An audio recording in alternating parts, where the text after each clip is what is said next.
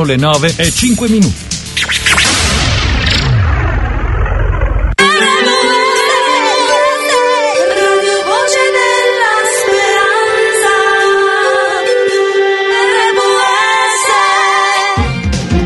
RVS Notizie.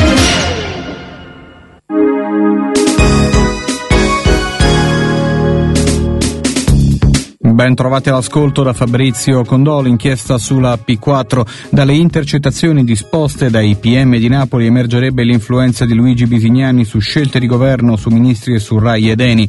Intanto la maggioranza pensa ad un decreto legge per bloccare le intercettazioni. Ieri rinviò in giunta alla Camera sulla richiesta d'arresto per il deputato del PDL Papa coinvolto nel caso. Il PDL chiede l'acquisizione di nuovi atti. Berlusconi archivia senza il voto delle Camere la verifica di governo chiesta da Napolitano. Ieri sera il Premier ha incontrato il capo dello Stato confermando di avere i numeri per le riforme. Gelido Bossi, belle parole, ora aspettiamo i fatti. Il governo se ne deve andare, meglio una crisi al buio, attacca Bersani dal PD. Possiamo iniziare il ritiro dall'Afghanistan in posizione di forza. Al-Qaeda è stata indebolita. Così Obama ha annunciato il rientro di 33.000 soldati americani entro l'estate del 2012, 10.000 dei quali già da luglio. Il Pentagono aveva invece suggerito al presidente di ritardare il ritiro. Scossa di terremoto di magnitudo 6.7 a largo delle coste nord-orientali del Giappone, lo ha annunciato l'ente nipponico di meteorologia. Nessun danno finora è stato segnalato, revocato anche l'allarme tsunami perché non sono stati registrati innalzamenti anomali del livello del mare. Stamana la seconda prova degli esami di maturità specifica dell'indirizzo di studi. Ieri lo scritto in italiano, il tema più scelto è stato quello sull'alimentazione, seguito dalla traccia sul concetto di fama a partire da una celebre frase di Warhol.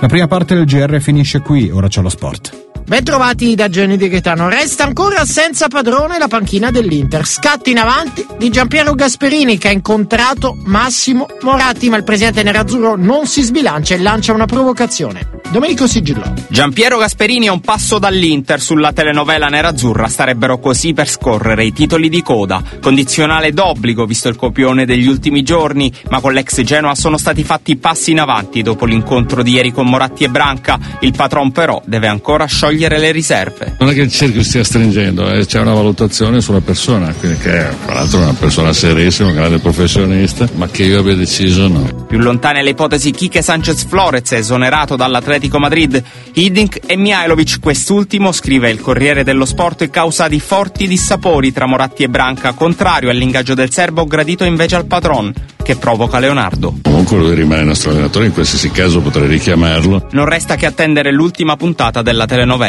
Riscattati Matri, Quagliarella, Pepe e Motta, la Juventus perfeziona l'acquisto dalla Lazio del difensore svizzero Lichsteiner. Manca solo l'ufficialità, l'operazione che oscilla tra i 10 e i 10,5 milioni di euro. Intanto oggi giornata fondamentale per le strategie bianconere, il CDA vara un aumento di capitale attestato intorno ai 120 milioni. Protagonista in questo scorcio di mercato anche la nuova Roma dopo l'annuncio dei Sabatini dell'arrivo via Barcellona di Bojan Kirkic riscattato per 10 milioni dal Milan, Borriello. Milan che ha preso a titolo definitivo dal Genoa Boateng e Paloschi e nella notte ha potuto ammirare la grande prova di Ganso nei desideri rossoneri e decisivo nel trionfo del Santos nella finale di Coppa Libertadores. Il club brasiliano davanti ai propri tifosi ha sconfitto 2-1 il Peñarol dopo lo 0-0 dell'andata a segno Danilo e il gioiello Neymar promesso sposo del Real Madrid.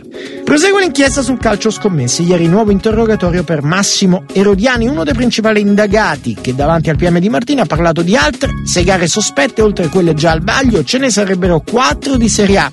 Napoli-Chievo del 2009, Inter-Chievo e Palermo-Napoli del 2010, Brescia-Lecce dell'ultimo campionato. Chiudiamo col tennis, la pioggia rallenta il programma del torneo di Wimbledon che mette copertine tennisti azzurri. Volano al terzo turno Simone Bolelli e Roberta Vinci, vittoriosi rispettivamente con il quotato svizzero Vavrinka e con la canadese Marino. Debutto positivo della pennetta che supera la romena Begu ed oggi tornerà in campo insieme alla Schiavone, all'Errani e ad Andreas Seppi. Bene per lo sport è tutta la parte tecnica, Laura Mizzon, grazie per l'ascolto.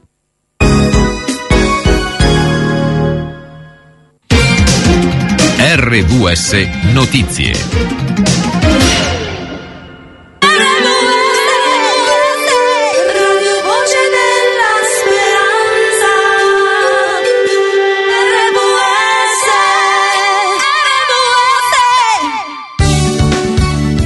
Di ascoltare una selezione dei migliori programmi di RVS con approfondimenti sull'attualità, la salute, la fede cristiana, le associazioni di volontariato, visita il sito internet radiovocedella.speranza.it.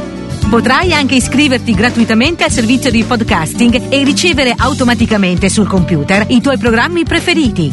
Ricorda, radiovocedella.speranza.it perché tu sei importante.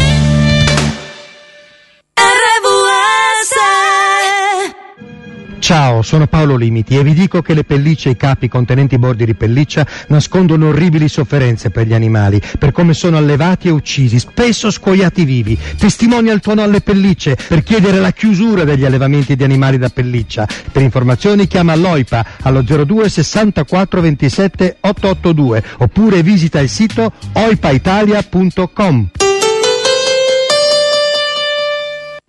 Se dici di amare gli animali, se vuoi inquinare meno, se vuoi vivere sano, scegli l'alimentazione vegetariana, ottimale e completa per la salute. Proteine, ferro, vitamine? Nessun problema con l'alimentazione vegetariana. Medici e nutrizionisti di Società Scientifica di Nutrizione Vegetariana, un'associazione non profit, sono a disposizione gratuitamente per informazioni al sito www.scienzavegetariana.it.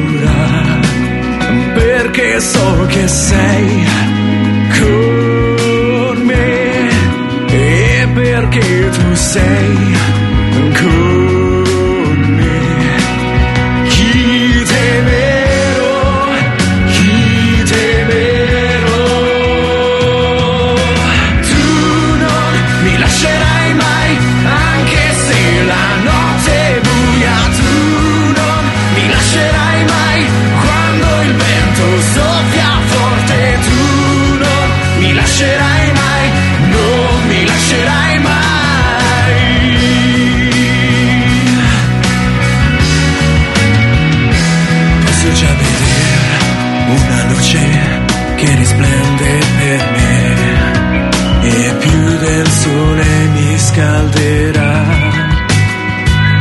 Il buio finirà e per sempre con te resterò. Non ho timore, avanti andrò.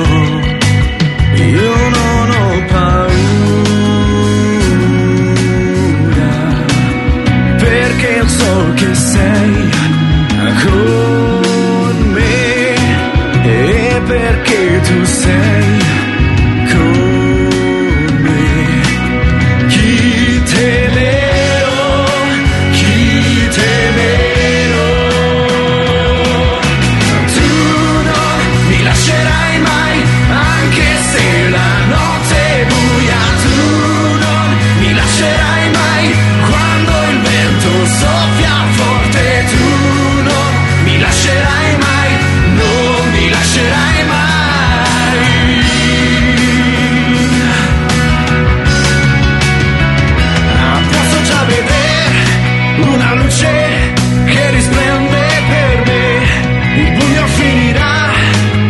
e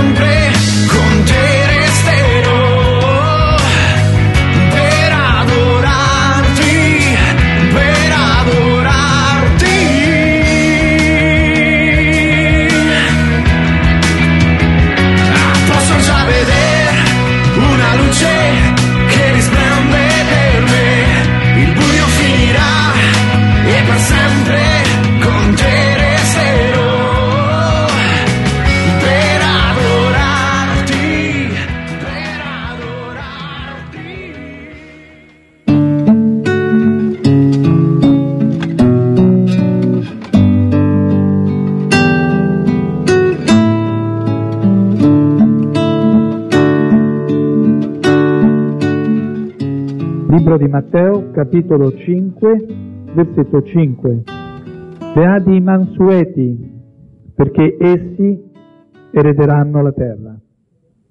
Il fratello Santini, che era direttore della scuola di Villa Aurora, che una volta disse in un seminario che noi possiamo avere una lunga esperienza, 40 anni di esperienza nella Chiesa, per esempio, 29, 30, 10, 60, ma può darsi che noi abbiamo 40, 29, 60 volte l'esperienza di un anno. La quantità degli anni che noi abbiamo trascorso a contatto con la Chiesa non determina la profondità della nostra esperienza. La nostra esperienza è determinata da un altro parametro, non da quelle cose che abbiamo imparato a fare bene perché le abbiamo fatte per 40 anni o per qualsiasi altro numero, ma il grado di consacrazione che abbiamo raggiunto nel profondo del nostro io. Il testo che è stato letto poco fa si trova nel Vangelo di Matteo, al capitolo 5, è il Sermone sul Monte.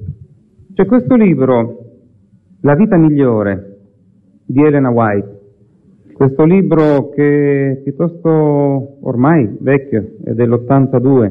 Se ce l'avete in casa o se qualcuno ce l'ha, vi invito a leggerlo in maniera molto molto attenta. Io sono un grande lettore, devo confessarlo, leggo moltissimo e devo, devo confessarvi che questo libro ho cominciato a rileggerlo poche settimane fa e sono rimasto scioccato nel trovare una profondità che io ho cercato in tantissimi altri libri che ho letto. Al versetto 5 di Matteo troviamo questa semplice espressione, beati i mansueti, perché essi erederanno la terra. Ma chi sono i mansueti? Quando parliamo di mansuetudine, intanto il vocabolario moderno corrente non la riporta questa, questa parola. Quante volte sentite nel vostro ambiente di lavoro, sul, sul metro, in tram, dire la parola mansueto? Si usa? Mai. Non vi sembra interessante? Mai. E pensare che i mansueti erederanno la terra. Mica questa terra, quella terra rinnovata. La parola mansuetudine non è usata, è fuori moda, ma non è mica casuale, è intenzionale. A chi piace la mansuetudine? Che cosa vuol dire mansueto? Oggi c'è questa idea che per valere dobbiamo imporci, dobbiamo realizzare noi stessi, dobbiamo essere sicuri, dobbiamo dare un'immagine corretta e farci rispettare. Mai sentite queste espressioni? Le diciamo anche noi come credenti.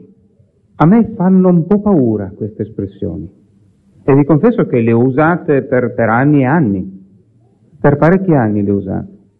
Ma quando ho cominciato a capire che cos'è l'io, ho cominciato a pensare che forse abbiamo bisogno di approfondire un po'. E ho cominciato a capirlo quando ho confrontato la realtà della moderna psicologia con la realtà della Bibbia. Innanzitutto vorrei proporvi un piccolo schema che ci servirà per capire bene che cosa significa veramente il nostro io. Ora ho, ho disegnato tre cerchi concentrici, un cerchio piccolo all'interno e due esterni. Nel cerchio più esterno metteremo la realtà più difficile da conoscere, la realtà di Dio, la realtà di Gesù, la realtà dello Spirito Santo, la realtà degli angeli del Signore, ma metteremo anche un'altra realtà, la realtà di Satana e dei suoi angeli, quegli angeli caduti che sono già stati sconfitti due volte, ma sono ancora operanti. Una volta sono stati sconfitti nel cielo e un'altra sul Calvario, alla croce. È bene che ce lo ricordiamo questo perché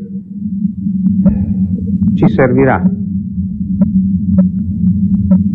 Dio, Gesù, lo Spirito Santo e gli angeli insieme ogni momento, anche ora, qui, stanno cercando di raggiungerci con un flusso d'amore. Questo flusso d'amore è filtrato, disgraziatamente, da questa area qui, questa area che è la fascia intermedia, è un'area molto, molto ampia, che è l'area del nostro io. Quindi noi in pratica percepiamo la realtà di Dio, la realtà dell'amore che viene espresso verso di noi da Cristo Gesù, tutto questo lo percepiamo attraverso l'opera dello Spirito Santo, dentro la nostra mente. Noi usiamo la parola cuore, dobbiamo ricordare che il cuore è una parte, in realtà è la mente che sente tutto questo. O meglio, che potrebbe sentire se ascoltasse. Ma dov'è la nostra mente? Vorrei chiedervi di fare un momento di silenzio, non perché state facendo rumore, diciamo mezzo minuto di silenzio, durante il quale Vi suggerisco di osservare dove sono i vostri pensieri, dove sono le vostre emozioni in questo momento. Sarebbe bello avere tanto tempo e andare più a lungo, ma io ho l'orologio davanti a me. Che cosa è successo in questo breve, brevissimo spazio di silenzio? C'era silenzio nella nostra mente? Ci sono emozioni, pensieri che si accavallano e sembrano dei bambini affamati che appena mostrate qualcosa da mangiare si buttano, come in certe aree del mondo dove, dove c'è veramente fame disperata. I nostri pensieri e le nostre emozioni lottano per avere la possibilità di emergere, di farsi sentire. Tutto questo avviene qui, in questa fascia intermedia. Il nostro io, che potremmo dividere, potremmo dividere in due parti, quindi tratteggiando un altro cerchio all'interno eh, come due circonferenze, una parte che potremmo chiamare inconscia e una parte conscia, quella più esterna, conscia, quella verso più l'interno, la chiamiamo inconscia, non ha molta importanza come. L'importante è prendere coscienza che il nostro io ha una parte razionale, una parte che controlla, o meglio, che crede di controllare, e una parte profonda, quella che Davide chiama nell'intimo del cuore, nelle profondità del cuore, nel Salmo 51. Ebbene, tutto questo ci obbliga a prendere coscienza del fatto che il nostro io, guarda caso, si trova esattamente tra Dio e gli influssi positivi del suo amore, del suo spirito, anche gli influssi di Satana, e questo cerchio centrale, questo piccolo cerchio dove metteremo l'immagine di Dio. Noi tutti, e andiamo a vedere dove sta scritto, nella Genesi, nella prima pagina della Bibbia, noi tutti siamo stati creati a immagine di Dio. Il tema è la famiglia, ma la famiglia è costituita da persone. La famiglia non è stata creata a immagine di Dio, è l'uomo che è stato creato a immagine di Dio. Il versetto 27 del primo capitolo della Genesi dice, e Dio creò l'uomo a sua immagine. Lo creò a immagine di Dio. Li creò maschio e femmina. È interessante che gli studiosi hanno rilevato, come vedete, che l'uomo è stato creato al singolare e poi dopo viene usato il plurale. Li creò maschio e femmina, come se i due facessero parte di un progetto unico, anche se sfasato temporalmente. Ebbene, è evidente che ognuno di noi ha dentro di sé questa immagine di Dio. Non ce l'ha Dio. Noi siamo stati creati a immagine di Dio, è vero? Quindi qualcosa di noi è alla sua immagine. E non è una cosa vaga, è qualcosa di preciso. Se io, architetto, faccio un progetto a mia immagine, che cosa succede? Questo progetto, se sarà seguito con precisione, porterà o no alla costruzione di qualcosa che sia a mia immagine completamente, o rimane allo stadio di progetto, è vero o no? Noi a che stadio siamo di avanzamento di questo progetto? Siamo anni e anni in chiesa, stiamo facendo 40 anni l'esperienza del primo anno o stiamo progredendo? Siamo ancora all'asilo o stiamo spiritualmente progredendo? Si fa presto a verificare. Siamo mansueti? Sono tanti altri testi, eh, nel Sermone sul Monte, ma parleremo solo di questo, solo di questo breve versetto. Siamo mansueti? Cosa vuol dire mansueti? Quando qualcuno si offende perché qualcuno lo calunnia e risponde con tono arrabbiato, è mansueto o no? Eppure è stato calunniato. È giusto che si difenda oppure no? Eh? Noto qualche perplessità. Siamo così sicuri che sia giusto difendersi? E se sì, in che modo? Essere mansueti che cosa vuol dire? Prendere tutte le sberle e dire datemene pure altre perché queste mi sono piaciute? No, Gesù non ha fatto esattamente così. Quando ho ricevuto una sberla e la ricevette da una guardia, che cosa fece? Rispose con la verità. Rispose dicendo, se è vero che ho detto il falso, dimostralo. Se non è così, e cioè ho detto il vero, perché mi percuoti? Questo in Giovanni 18, lo possiamo verificare.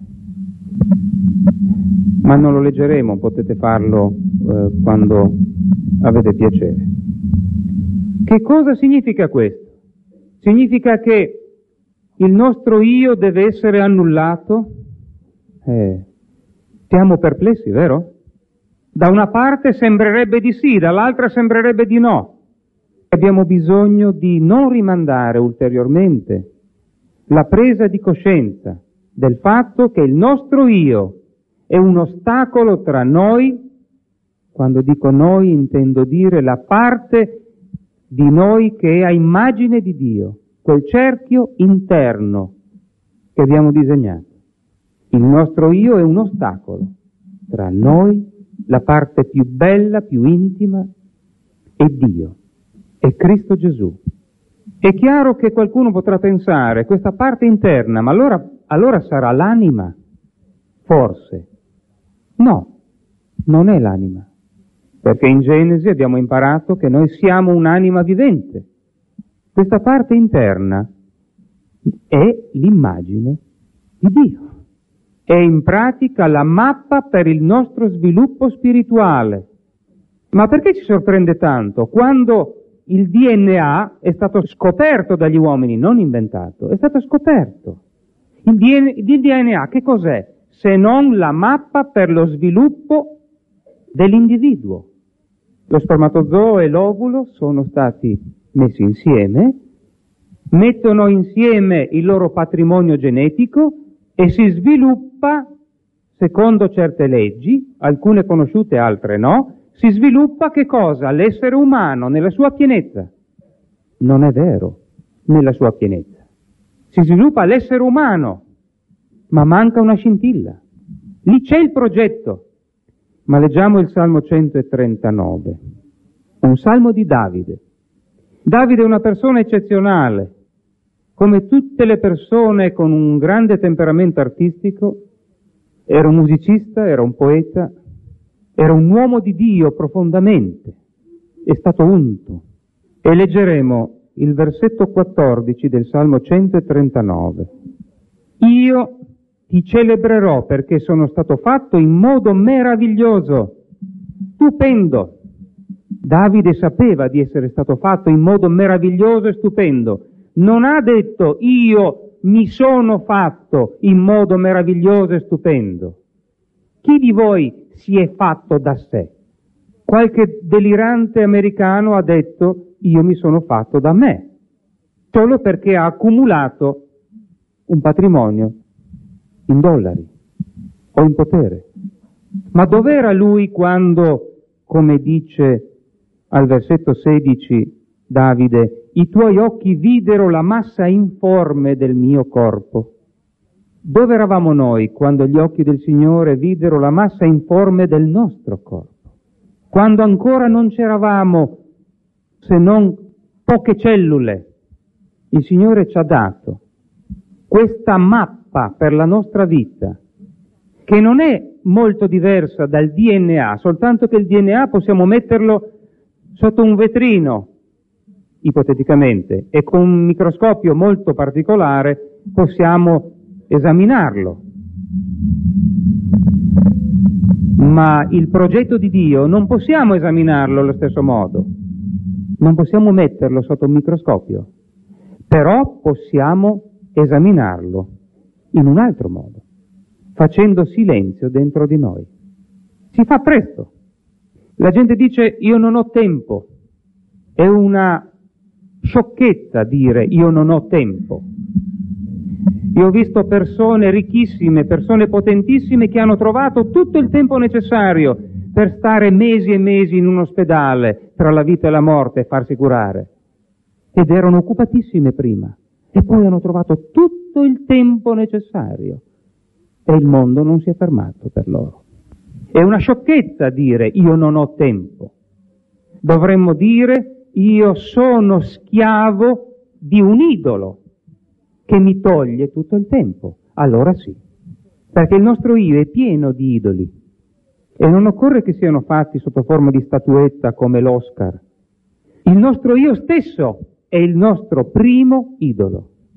Quando noi cerchiamo di avvicinarci agli altri e il nostro io ci impedisce di avvicinarci agli altri, che cosa avviene? Il nostro io diventa Dio. È più importante di quello che il Signore ci ha detto. Il DNA spirituale è il progetto di sviluppo della nostra personalità spirituale. È possibile che siamo anni e anni in chiesa e ancora c'è la maldicenza? E ancora non sopportiamo qualcuno? È possibile? Ha senso tutto questo? Leggiamo un pensiero in un'epistola di Paolo. Anzi, leggiamolo in Filippesi. Filippesi al capitolo 2, che è un'epistola di Paolo, ma avevo un altro testo in mente ma sarebbe troppo lungo, non abbiamo abbastanza tempo. Filippesi 2, al eh, versetto 12, l'ultima parte, e il 13. Compiete la vostra salvezza con timore e tremore. Che terribile espressione. Compiete la vostra salvezza con timore e tremore. Ma chi è che compie la mia salvezza? Non abbiamo sempre creduto che era Gesù a compiere la nostra salvezza? Certo, ma su autorizzazione di chi? Se non mia. E come attua la salvezza?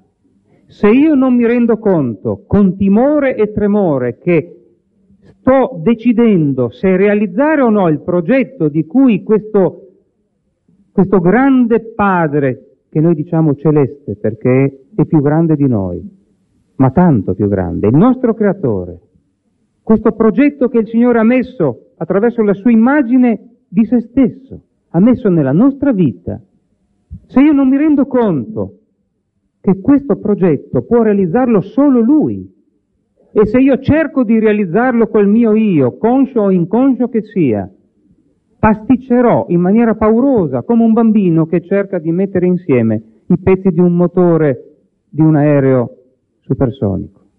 Il nostro io può solo pasticciare questo progetto delicatissimo. E allora, come mai qui c'è scritto compiete la vostra salvezza con timore e tremore? perché solo io posso chiedere al mio creatore di realizzare questo progetto e per farlo ho bisogno di annullare il mio io. Ma annullare il mio io è un'espressione molto impopolare. Se, se, se dire mansueto è impopolare, figuratevi annullare il proprio io che cos'è. Eppure il Signore ci chiede di annullare il nostro io. E guarda caso, non saranno mica in relazione essere mansueto e annullare il nostro io. Mi pare proprio di sì. Essere mansueto significa non preoccuparci di doverci difendere sempre da tutte le ingiustizie, perché altrimenti non faremo altro nella vita che difenderci. Non avremo tempo per null'altro saremo ossessionati da qualsiasi persona che appena appena si avvicina e invade il nostro territorio psicologico, emozionale, affettivo, eh, professionale, eccetera. E saremo ossessionati a tal punto che non penseremo al Signore. Non potremo pensarci. Non avremo tempo. Ma parlavamo prima, vero? della mancanza di tempo. Ma certo, e se ribaltassimo tutta la logica e invece di occuparci tanto della nostra immagine verso gli altri, ci occupassimo della nostra immagine di Dio, che è al, al centro della nostra personalità, se cominciassimo a pensare molto di più all'immagine di Dio in noi, sapete che c'è il rischio non avremo tempo di occuparci dell'immagine nostra verso gli altri. Gesù non si preoccupava molto della sua immagine verso gli altri. È sorprendente, scioccante. Non si preoccupava di che cosa dicevano. Quando le persone andavano lì per incastrarlo con delle domande difficili, Gesù non cercava di dire la cosa giusta perché fosse apprezzato lui intellettualmente. Gesù si occupava soltanto di dire la verità. Ricordate quando a Gesù venne chiesto, ma tu per quale autorità fai tutte queste cose incredibili? Avrebbe potuto benissimo rispondere, è vero, non era mica una domanda così insidiosa apparentemente. Eh, apparentemente. Ma Gesù quella mattina, come tutte le mattine e tutte le sere, aveva passato delle ore in contatto con il suo Padre, il suo Padre celeste. E Gesù sapeva che quella era una tentazione, ma se non avesse passato quelle ore in contatto con il Padre, non avrebbe riconosciuto quella come una provocazione. E ci sarebbe cascato, come caschiamo noi regolarmente in tutte queste provocazioni, che assorbono enormi energie per difendere continuamente la nostra immagine di persona e anche di chiesa a volte. Non sto dicendo che non bisogna dire la verità, ma Gesù non era ossessionato da questo. Difatti, quando gli chiesero per quale autorità tu fai queste cose, lui disse anch'io vi farò una domanda.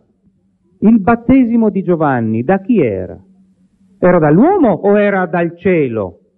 Era da Dio oppure era una invenzione umana? E i suoi ascoltatori sapevano benissimo che se avessero risposto che era da Dio, Gesù avrebbe detto, e allora perché non lo praticate? Perché non vi ravvedete? Perché non seguite nella penitenza, nello spirito di adorazione Giovanni Battista? Perché loro non avevano nessuna intenzione di farlo. Ma se avessero detto non è da Dio, sarebbero stati linciati dalla folla che capiva che Giovanni Battista era un uomo di Dio. Lo vedeva. Lo Spirito di Dio era in Giovanni Battista. E allora non risposero. E Gesù non era ossessionato dal difendersi a tutti i costi. Gesù disse, neanch'io vi dico per quale autorità faccio queste cose. Gesù non aveva ansie. Perché non aveva ansie? Perché aveva messo tutto il suo io nelle mani del Padre. E ogni giorno rifaceva questa consacrazione, rimetteva tutto il suo io completamente nelle mani del Padre. Ma abbiamo bisogno di andare fino in fondo e utilizzare tutte le risorse che la Bibbia ci propone, che i libri di Elena White ci propongono, per essere convinti che questa è una cosa che vogliamo fare e che possiamo fare e sappiamo come attuarla. Perché non possiamo soltanto parlarne. Parlarne non salverà nessuno di noi. Abbiamo bisogno di vivere questa immagine di Dio dentro di noi. L'immagine di Dio ha a che vedere con lo spirito di amore incondizionato. Ma guarda caso cosa abbiamo scoperto. Amare gli altri in maniera incondizionata è esattamente il tipo di amore che Dio ha per noi. È quello che continuamente, come il sole, tenta di penetrare verso di noi dall'esterno.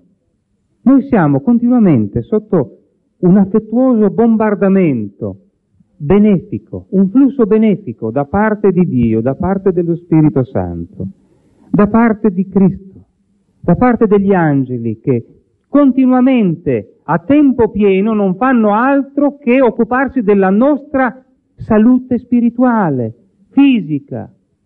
E noi, nella maggioranza del tempo, ignoriamo questa enorme potenza che viene messa a nostra disposizione. E che cosa facciamo? Ci preoccupiamo de- di difendere il nostro io. Ma guardate quanto siamo ridicoli. Siamo altrettanto ridicoli quanto una persona che viene accusata ingiustamente e dice io mi difendo da me, mentre qualcuno gli ha detto ma guarda che tu hai il miglior avvocato di tutti i tempi che gratuitamente si occupa della tua immagine. Non solo, addirittura ti fa anche da guardia del corpo e se non capisci qualcosa ti aiuterà a capirla meglio. E se qualcuno ti vuol fare del male, si occuperà di te. E noi che cosa facciamo? Noi, il nostro io, cresciuto nel peccato, nato nel peccato, come dice Davide, il nostro io risponde, ma stai scherzando? Io affidare la mia vita a qualcun altro? Ah no, io voglio occuparmi di me stesso, io voglio realizzarmi, io voglio avere il controllo sulla mia vita e ripudiamo l'amore di Dio. Ripudiamo questo grande avvocato e ci fichiamo nei guai perché vogliamo difenderci da soli. E per difenderci da soli che cosa facciamo? Usiamo tutti i nostri talenti per capire quali sono le astuzie del nemico, di quell'altro, di quel terzo, e per ripagare gli altri con la stessa moneta. E la nostra vita è assorbita in questa area, consciamente e inconsciamente. E il Signore può solo stare a guardare e aspettare che noi sbattiamo contro il muro e che ci mettiamo a piangere e che poi diciamo, Signore, perché mi hai abbandonato? Ma come perché ti ho abbandonato? Io sono sempre stato qui, vicino a te. Ma mi ascolti tu? Hai il tempo di ascoltarmi? Vuoi trovare il tempo di ascoltarmi? O sei troppo occupato tu, piccolo granello di sabbia, mentre Dio non è troppo occupato, mentre sta reggendo il cosmo e sta facendo crescere le piante che sono qui davanti a voi e sta facendo girare il sangue nelle vostre vene. Cosa state facendo in questo momento per respirare? Perché la circolazione del sangue giri? Niente. Si dice che è automatico, vero? Che bella espressione. È autonomo, cioè funziona da sé. Questo è quello che si vede. È quello che apparentemente si vede dall'esterno, senza considerare quello che Dio fa per me e per voi in questo momento. E allora, che cosa ci trattiene dal fare l'inventario della nostra vita? Matteo 5,5 dice i mansueti erederanno la terra. Gesù era mansueto? Sì o no? Gesù era mansueto. Gesù era una persona senza personalità? No. E allora perché abbiamo tanta paura di essere mansueti? C'è qualche conto che non torna. Pensiamo che il Signore abbia fatto un errore a dire che dobbiamo essere mansueti. Pensiamo di doverci difendere noi. Ma per quanto ancora continuerà questo delirio? Se Gesù era mansueto, ma Gesù aveva una personalità così forte da far dire agli altri nessuno ha mai parlato con simile autorità, allora mi sembra ovvio che c'è un ingrediente qui che ci sfugge. Preghiamo sin da ora, perché la potenza dello Spirito di Dio, che qui ci circonda, invece soltanto di circondarci, invece di essere filtrata da questo io che diventa un filtro ingorgato, che impedisce che passi né la luce, sia, il, sia la luce che il calore. Mettiamo da parte questo io per un esperimento e stiamo a vedere che cosa la potenza dello Spirito di Dio può provocare nella nostra vita. E vedremo se ci arrabbieremo con altrettanta facilità, non fra due anni, vent'anni, abbiamo bisogno di crescere e se il nostro io vuol crescere da solo, mai ce la farà. Ma in Filippesi 2 concludiamo questa nostra riflessione leggendo l'altra parte, il versetto 13. Il 12 diceva compiete la vostra salvezza con timore e tremore e significa volete guarire, questo è quello che Gesù chiedeva, volete guarire? Perché di fronte alla vita o alla morte c'è da tremare o no? Eh sì, soprattutto se la vita è eterna. E allora la domanda, volete guarire? Il Signore ce la pone a tutti noi e possiamo rispondere solo con una parola, o sì o no. Non possiamo rispondere forse, perché abbiamo risposto no se diciamo forse, oppure domani, perché vuol dire che abbiamo risposto no. Noi possiamo rispondere per oggi, perché il domani non ci appartiene. E il versetto 13 dice, poiché Dio è quello che opera in voi. Momento, prima ci diceva compiete la vostra salvezza e poi dice poiché Dio è quello che opera in voi. E già, è Dio che opera in me. Ma se io lascio il mio io stare lì in mezzo a fare da schermo apparentemente protettivo con tutti i miei meccanismi di difesa, i miei peccati, è qui che nel nostro io ci sono tutti questi meccanismi di difesa, che sono peccati, eh? Non giustifichiamoci perché questo è un meccanismo di difesa. Tutti i meccanismi di difesa li abbiamo imparati in maniera peccaminosa. E allora è Dio che opera in noi la salvezza. Certo, quando noi chiediamo al chirurgo operami, lui opera. Ma io devo chiedere operami. Il Signore non opera se non gli chiedo. E se quando comincia a operare dice non ho paura, non toccarmi lì perché mi fa troppo male, non toccarmi questo idolo qui. E anche questo un pochino, sai, sono troppo abituato. E quell'altro, beh, diciamo, sarebbe meglio che magari riducilo un po' questo tumore maligno. Ma chi di noi vuole tenersi dentro tutti questi tumori maligni?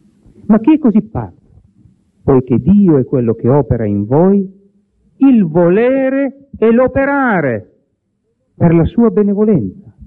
Ma siamo impazziti. Non siamo noi a doverci auto-operare. È Dio che opera in noi addirittura il volere. Non solo l'operare, ma addirittura il volere. Se voi adesso desiderate la purezza di Dio, non lo desiderate voi, è lo Spirito Santo che spinge il vostro cuore, la vostra mente a desiderare la purezza. Se desiderate la pace di Dio, non siete voi a desiderare la pace di Dio, è lo Spirito Santo al quale avete aperto una finestra che sta convincendovi che questo è, quello, è l'unica cosa nella vita che vale. Se sentite che un'area nella vostra vita è buia, è sporca, non siete voi a rendervene conto, è lo Spirito Santo che vi convince di peccato. Ma allora noi cosa dobbiamo fare? Siamo salvati per grazia adesso andiamo a casa e siamo tranquilli perché siamo salvati per grazia? Dobbiamo andare all'ospedale a farci operare. Siamo disposti a farci operare perché farci operare vuol dire farà male quando questo idolo il Signore me lo toglierà. Ma prima bisogna fare gli esami diagnostici. E allora, e l'ultimo testo, prometto, spero di non commettere un peccato di fronte a voi, il Salmo 139 rappresenta il progetto di Dio per la mia vita e mi auguro anche per la vostra. Il versetto 23 e 24. Davide chiede ufficialmente l'intervento di Dio nella sua mente e dice investigami, o Dio, e conosci il mio cuore. Questa è la diagnosi. Siamo arrivati in ospedale e il Signore controlla e ti dice tu hai un tumore maligno qui. E noi rispondiamo, ah grazie, sono contento. Infatti mi ha fatto molto godere tutta la mia vita. Oppure rispondiamo, non sia mai. toglimelo subito. Secondo, provami e conosci i miei pensieri. Altri esami di laboratorio, non solo sulle emozioni, la parte fisica, eccetera, ma anche la parte più delicata, l'attacco. Pensieri, da dove vengono, quelli nascosti. E il versetto 24, e vedi se vi è in me qualche via iniqua. Ok? Signore, guardami tutto. Fai un check-up completo. Fai l'inventario dei miei tumori maligni. Perché sono tutti tumori maligni, eh? Quelli, il peccato. Tutti maligni che portano alla morte. Non giochiamoci. E poi la conclusione del versetto 24. E vedi se v'è in me qualche via iniqua e guidami per la via eterna. Eterno Dio, apri i nostri occhi perché possiamo vedere l'immenso amore del quale tu ci circondi. Apri le nostre orecchie perché possiamo sentire come tu desideri che noi svolgiamo la nostra vita. Fai silenzio nel nostro cuore perché gli idoli che noi accarezziamo non sovrastino la tua voce e che il tuo Santo Spirito tolga tutte quelle aree di peccato che ci impediscono di godere della tua presenza e se non le togliamo ci impediranno di godere della tua presenza per l'eternità. Signore, rendici sensibili all'amore di Cristo e aiutaci a vedere il progetto originario che tu hai messo dentro di noi, quel pensiero dell'eternità, Signore, che tu hai messo dentro ognuno di noi, cui l'Ecclesiaste. Signore, grazie per il tuo amore.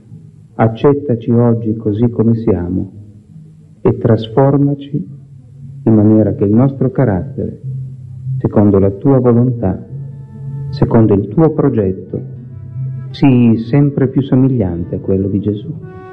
Te lo chiediamo nel suo nome. Amen.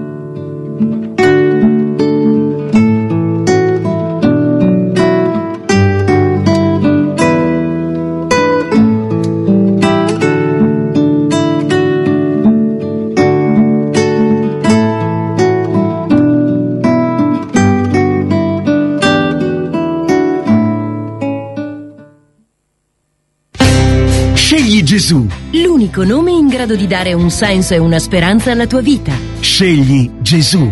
Scoprilo, conoscilo e incontralo nella Bibbia. Per te, gratuitamente e senza alcun impegno, uno straordinario corso biblico per corrispondenza. Puoi richiederlo telefonando al numero 06 32 10 200. Scegli Gesù. Qualcosa di nuovo può succedere.